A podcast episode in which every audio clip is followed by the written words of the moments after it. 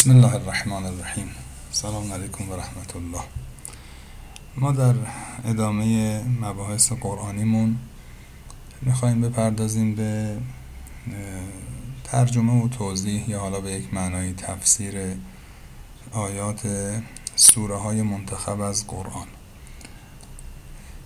من برای این بخش سوره مبارکه انسان یا سوره ده رو می‌خوام شروع کنم و آیاتش رو کم کم خدمتتون توضیح بدم و معناش عرض کنم.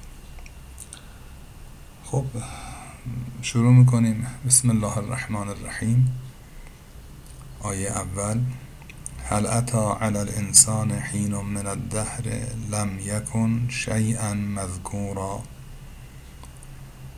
معناش این هست که آیا بر انسان زمانی گذشته است از این روزگار که این انسان هیچ چیز قابل ذکری نبوده است. خدا داره از انسان می‌پرسه.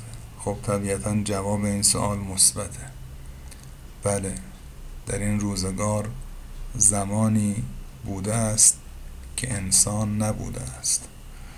یا اگر نسل انسانی به وجود آمده بوده زمانی بوده که من نبودم شما نبودید دیگری و دیگری نبوده.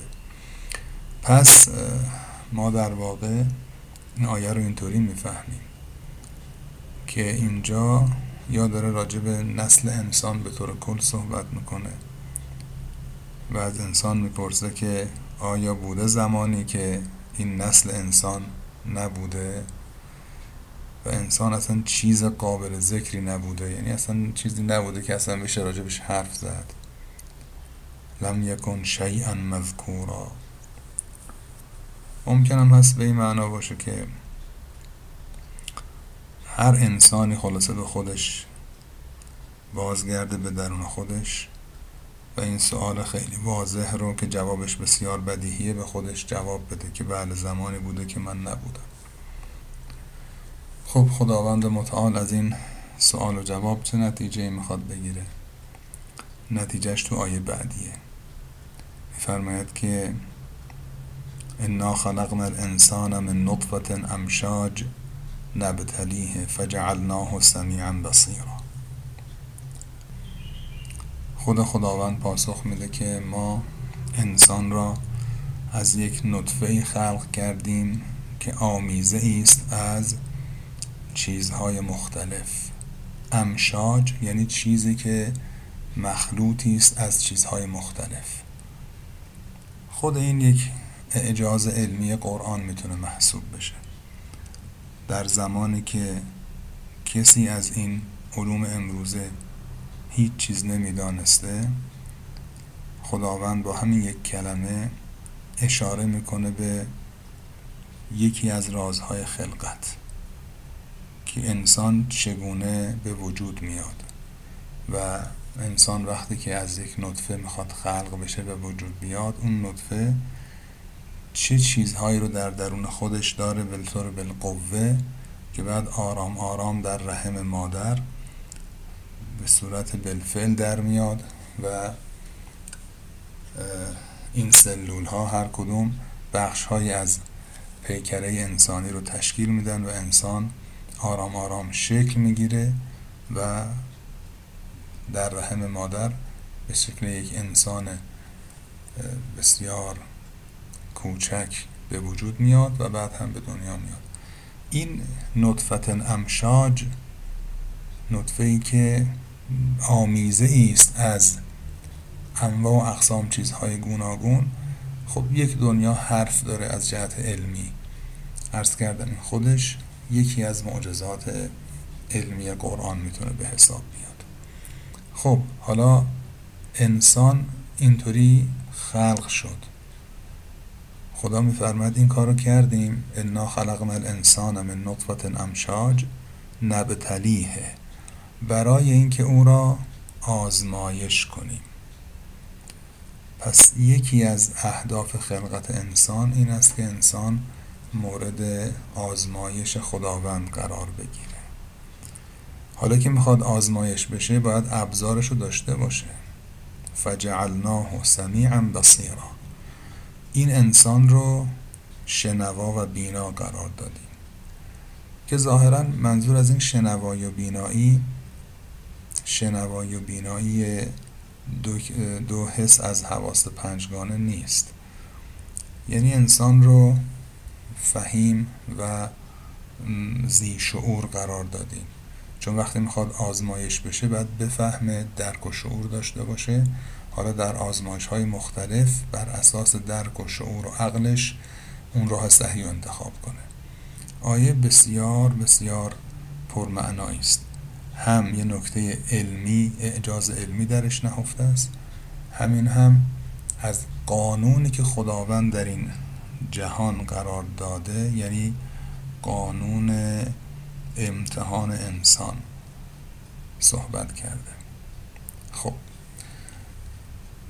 بعد میفرمد که آیه بعدی انا هدیناه السبیل اما شاکرا و اما کفورا.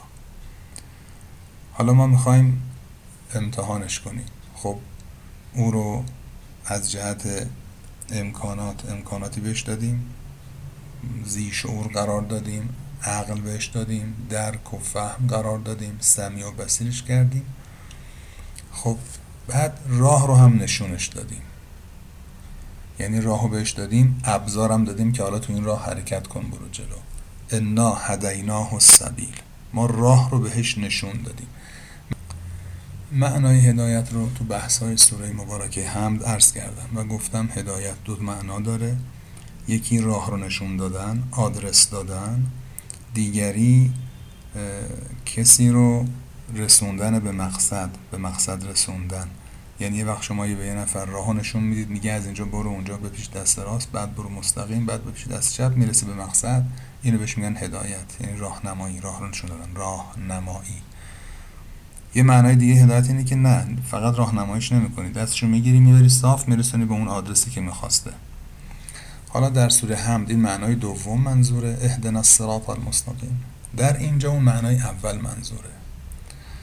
ما راه رو بهش نشون دادیم گفتیم می‌خوای بری از اینجا برو از اونجا نرو این راهت این چاهت. انا هدیناه السبیل. حالا نکته بعدی که واقعا نکته ظریف و زیبایی است. اما شاکرن و اما کفورن. حالا این انسان اما یعنی یا.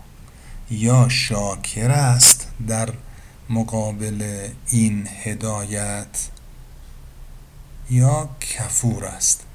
دوستانی که یه خورده عربی بلدن می‌دونن شاکر میشه اسم فاعل کفور میشه سیغه مبالغه. تو مدرسه بچه اینا رو یاد می‌گیرن می‌دونن. یعنی انسان در مقابل این هدایت یا شاکر است. اول از این برمیاد که هدایت یک نعمته. ما فکر نکنیم دین باعث زحمت و سختیه. خدا داره میگه این نعمتی است که بهتون دادم. این لطفی است که بهتون کردم که بگم از این راه برید. اگر بعضی از محدودیت های ظاهری براتون فراهم میشه که این کارو نکن اون کارو نکن این رو زحمت و سختی برای خودتون تلقی نکنید. این نعمتی است که خدا داده. برای رسیدن به مقامات بالا یک سری محدودیت ها به طور طبیعی برای انسان هست. انسان که برای خودش سری محدودیت ها قائل بشه روح پرواز می‌کنه. خب بعد بس این این نکته که شاکره. یعنی اولا خداوند هدایت رو نعمت می‌داند. خب بعد میگه حالا مردم در مقابل این نعمت یا شاکرن یا کفورن. یعنی خیلی ناسپاسن خیلی نمک نشناسن. نکته ظریف اینجاست. یعنی در مقابل این هدایت هر چه کنیم کم کردیم. هر چه کنیم بخوایم شکر کنیم تازه شاکریم. شکور نمیشیم. خیلی مونده تا ما بخوایم شکور بشیم. خداوند در سوره سبع میفرماید و قلیل من عبادی الشکور. کمند از بندگان من که شکور باشند. پس انسان ها در مقابل این نعمت هدایت دو قسمت میشن. یا شاکرن هی بالاخره شکر این نعمت رو یه جوری لنگان لنگان به جا میارن. یا فوقالعاده ناسپاسن. یعنی انسان یه خورده نسبت به این هدایت بی توجهی بکنه از در خداوند خیلی نمک نشناسه. یعنی کافر نیست ناسپاس نیست. اصلا حد وسط نداره. یا شاکره یا کفوره. خیلی ناسپاسه. یه ذره ناسپاس نداریم در مقابل این نعمت به این بزرگی. اون یه ذرهش به نظر ما در نظر خدا خیلیه. خب این نکته رو داشته باشید. انشالله خوش بیاندیشید. در ادامه آیات بعدی رو با هم صحبت خواهیم کرد. موفق و معید باشید. خدا نگهدار.